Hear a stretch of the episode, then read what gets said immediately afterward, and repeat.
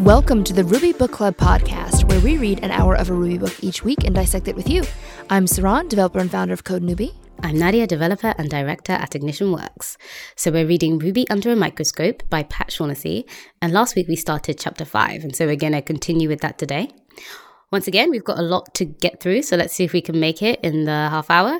We are going to delve a bit deeper into the internal structure of a Ruby class, discuss generic objects, look at objects that are so simple that they don't need a structure, the mystery of instance variables on generic objects, and how long Ruby takes to save an instance variable. And remember to follow us on Twitter at Ruby Book Club. And if you're reading along and you're on Twitter, tweet at us and let us know what you think of the book so far. We'd love to hear from you. How did you find this week's reading? I thought it was pretty good. Uh, it was pretty understandable. I didn't have too much of a hard time.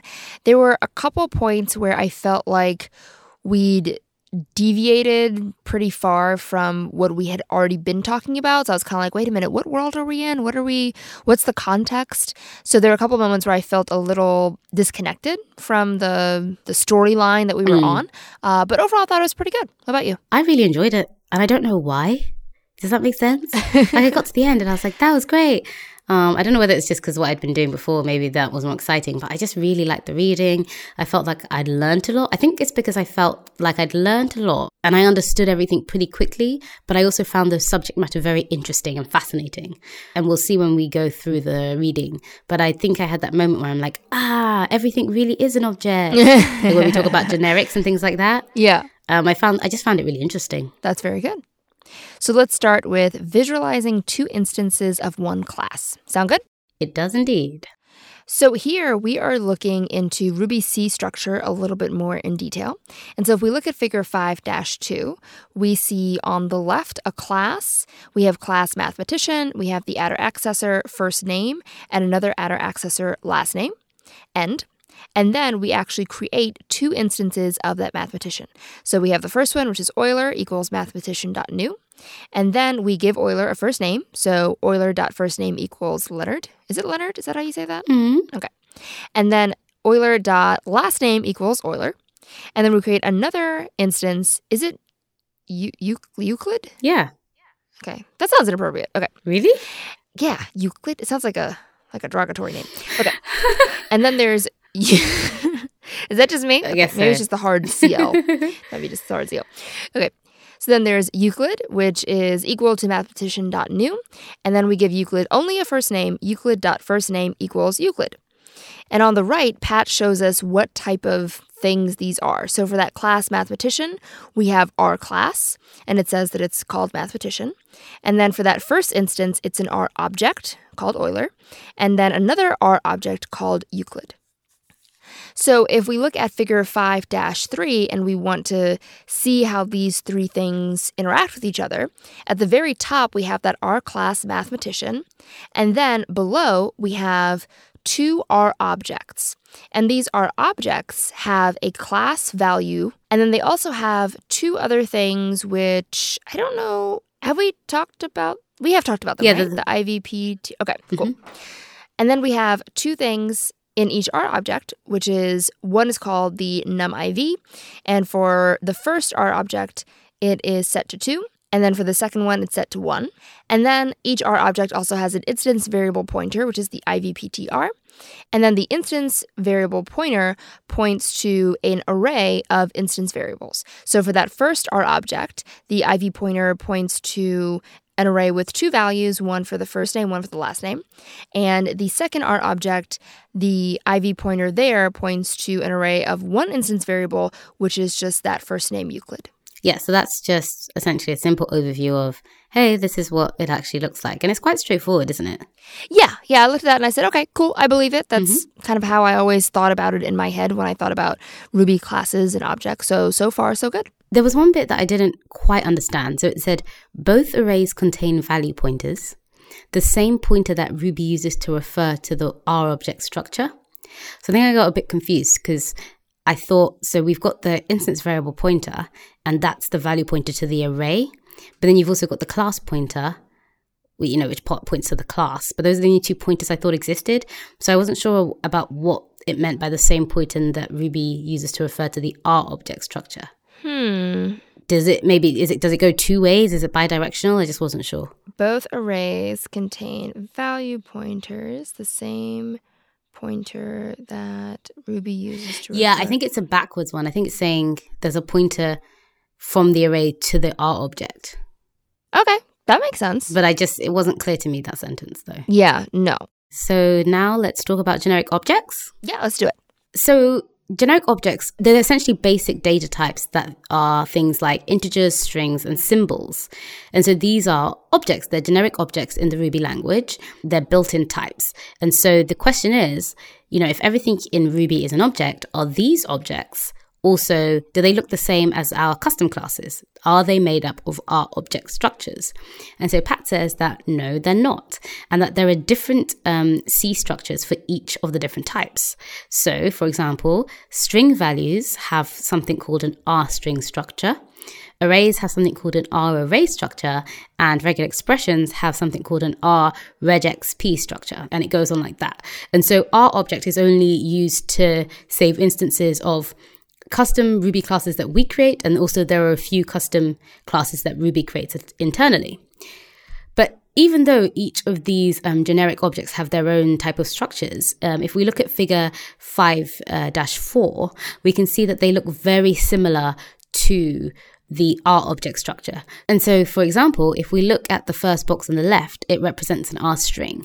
And we see that there is, you know, we've got the outer box, which is R string, and that contains some string info, but it also contains an R basic structure similar to the um, R object. And inside the R basic structure, we've got flags um, and also a, a, value pointer to the class in question. And then there's also a value, like for example, if a string, let's assume you have a string that says the lazy dog jumps over the quick bound fox, for example. I think I got that the wrong way round, but you catch my drift.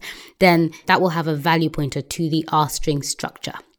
And it's the same for R array and R regexp.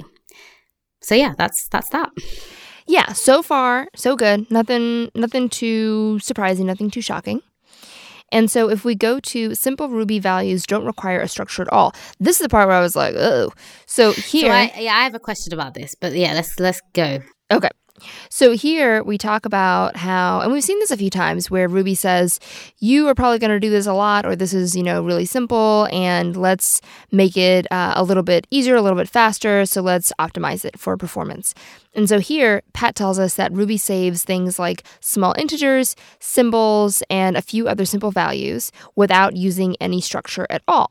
And instead, they place them right inside the value pointer which looking at 5 4 when you saw when you talked about how there's a value and it's pointing to this r string structure i assume it means it just like doesn't really point to anything. It just has it just stays in that value structure. And it says these values are not pointers at all. They are themselves values. Yes. and so we So essentially, in the difference between a more complex string and a simple string is that take the left hand side of figure 5 4, you would essentially delete everything under the value box. No pointer and no R string. Yes, that's exactly what I understood.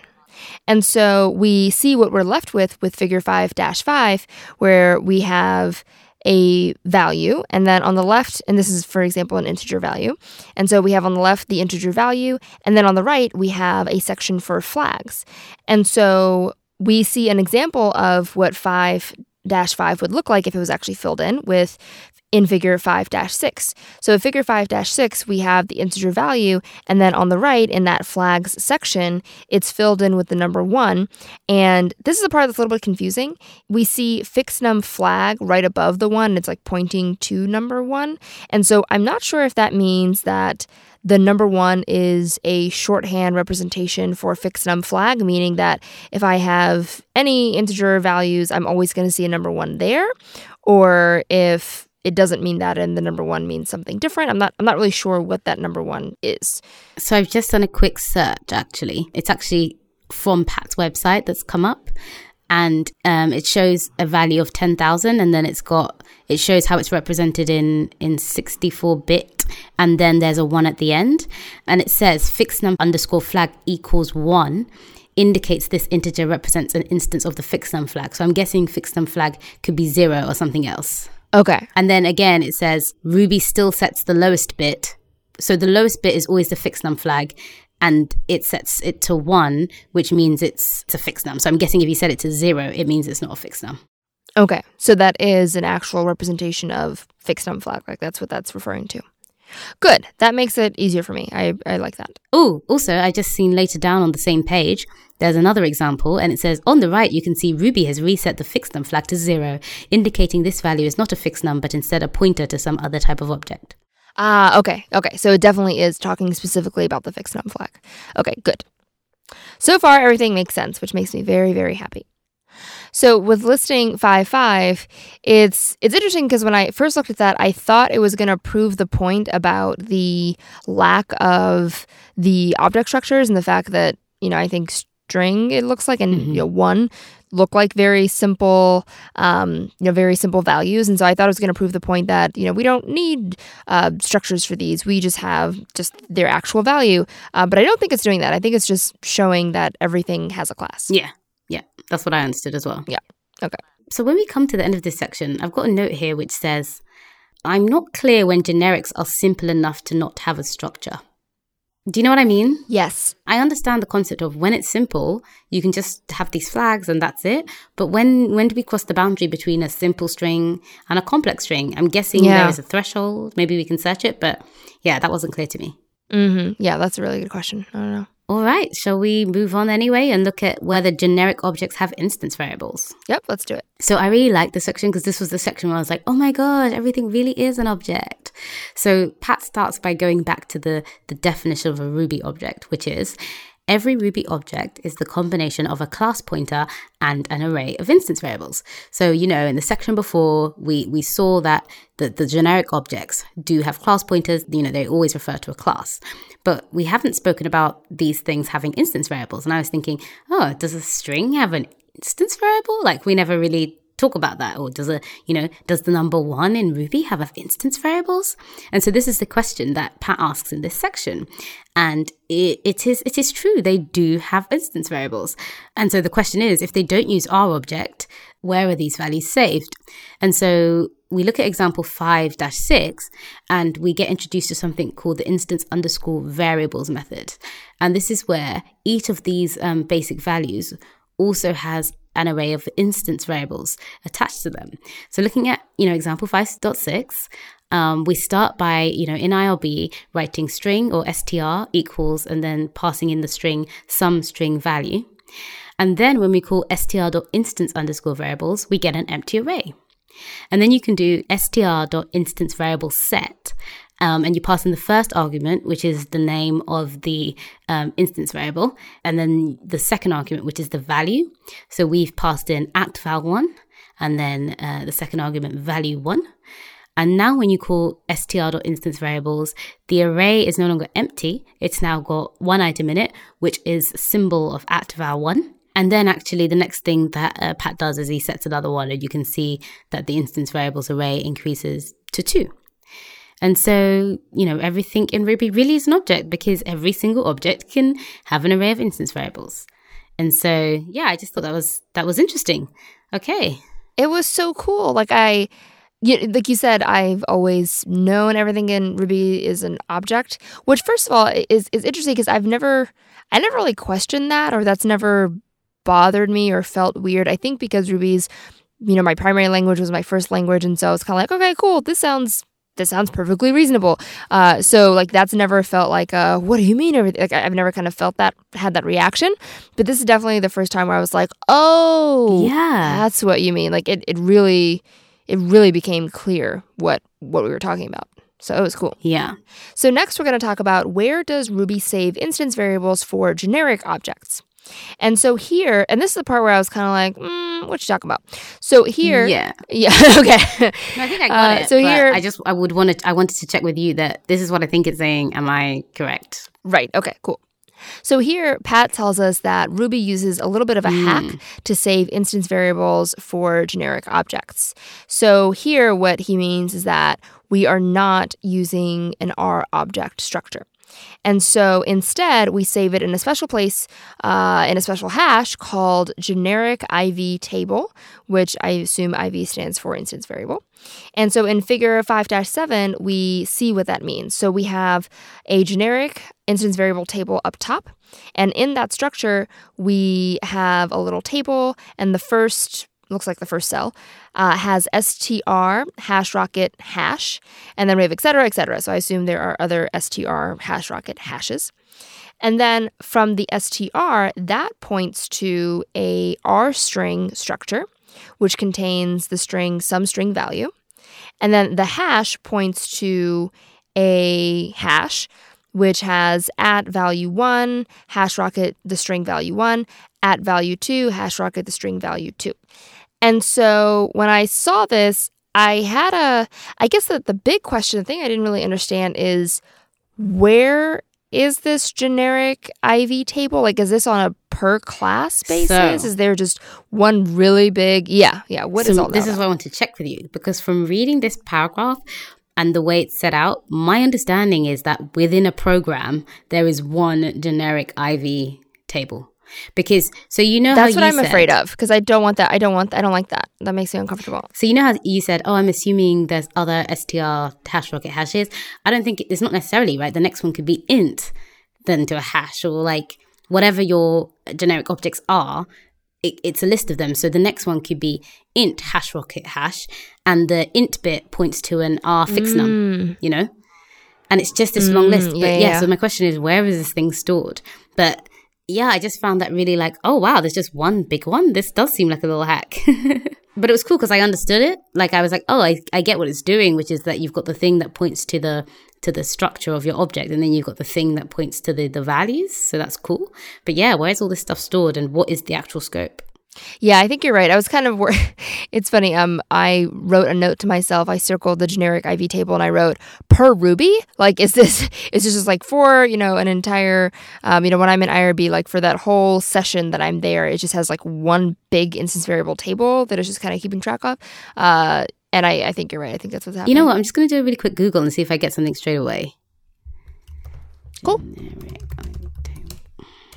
Yeah, so the thing I found, I didn't find it wasn't very clear, but implied it was a global thing in Ruby. So I'm not sure if it's like in the language and it must be per program, I'm guessing.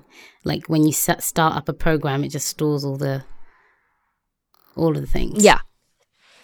Yeah, that's what I think too. Okay, so to finish off this week, we're going to look at experiment 5.1, and I found this very interesting.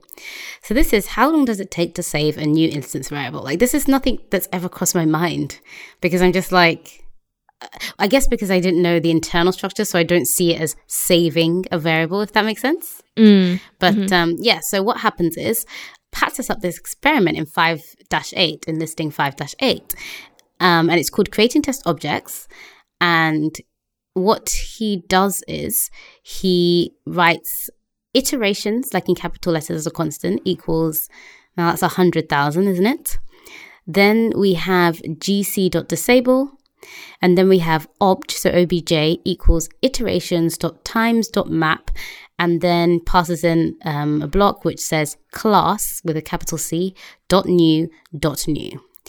And so what's happening here is that He's using class new each time. So that's going to be each new object is going to have a unique class and they're all going to be independent. And he also disables um, garbage collection so that there's no, um, you know, any of the background work that's happening doesn't skew the results.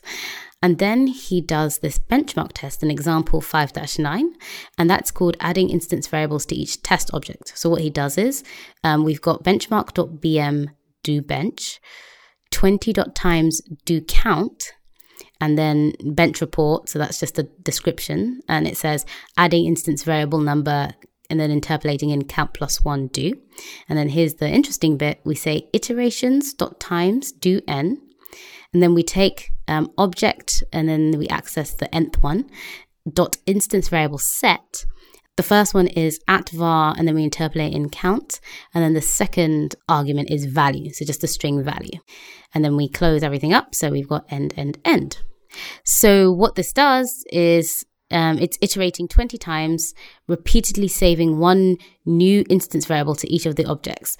And then in figure 5 8, we have a chart which shows the time to add one more instance variables versus the instance variable count. And so along the y axis, we've got time to add an instance variable in seconds times 100,000. So it's for each, it's, he's basically summing up for all of the classes that he's made all of the objects. And then along the x-axis, we've got instance variable count and it goes up to 20. And what's interesting is it doesn't progressively get higher. Like we start at around 0.12 seconds, 0.12, yeah.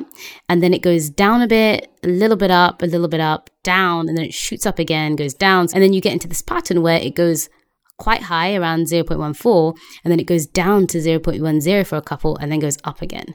And so, you know, Pat asked a question, this is weird. Sometimes it takes longer to add the next instance variable, but sometimes it doesn't. So why is this happening? And this is because of the behavior of the IV pointer array, which is where Ruby stores the instance variables. So looking at uh, figure 5.9, we're reminded of this R object structure, which has an IV pointer in it, and then it points to the array that we saw earlier, which has Leonard and Euler in it. So in Ruby 1.8, the array was actually a hash table, which had the variable names, which were the keys, and then the values. And so that just automatically expands to accommodate any number of elements. But there was a change in Ruby 1.9 and Ruby 2. And so, because the instance variable names are always the same for all instances of a class, rather than being saved on the object, they're now saved in a simple array on the object's class.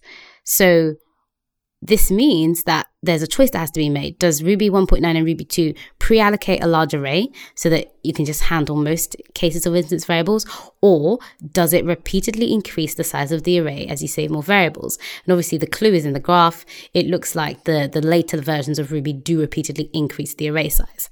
And so then we have an example. So looking at figure 510, we see an R object with an instance variable pointer to the array, and it's seven items long.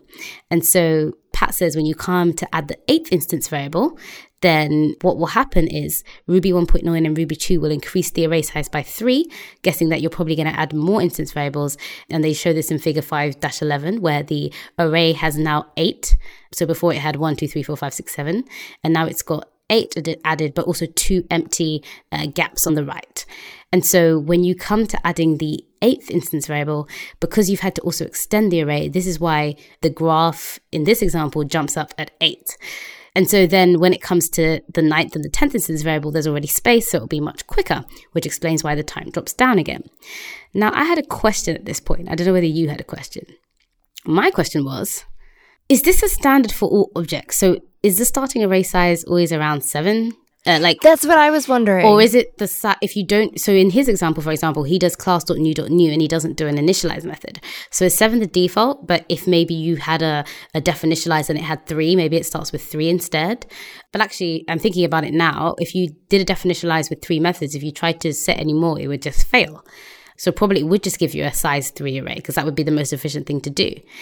And then the other thing is, is it always two extra? Because I don't know if you noticed on the graph, mm-hmm, mm-hmm. but when you get to 14, 15, 16, and 17 are all low. So is it as you add more and more? So initially it's like, okay, we'll give you two extra. Does it start giving you three extra? Right, yeah. Like, so all these right, questions. that's exactly yeah. what I was wondering. That's exactly what I was wondering. With the, um, how many do you start with? I assumed it was like you said, like if you start off with three, then it just gives you three, and then anything more, I think it's adding for you afterwards.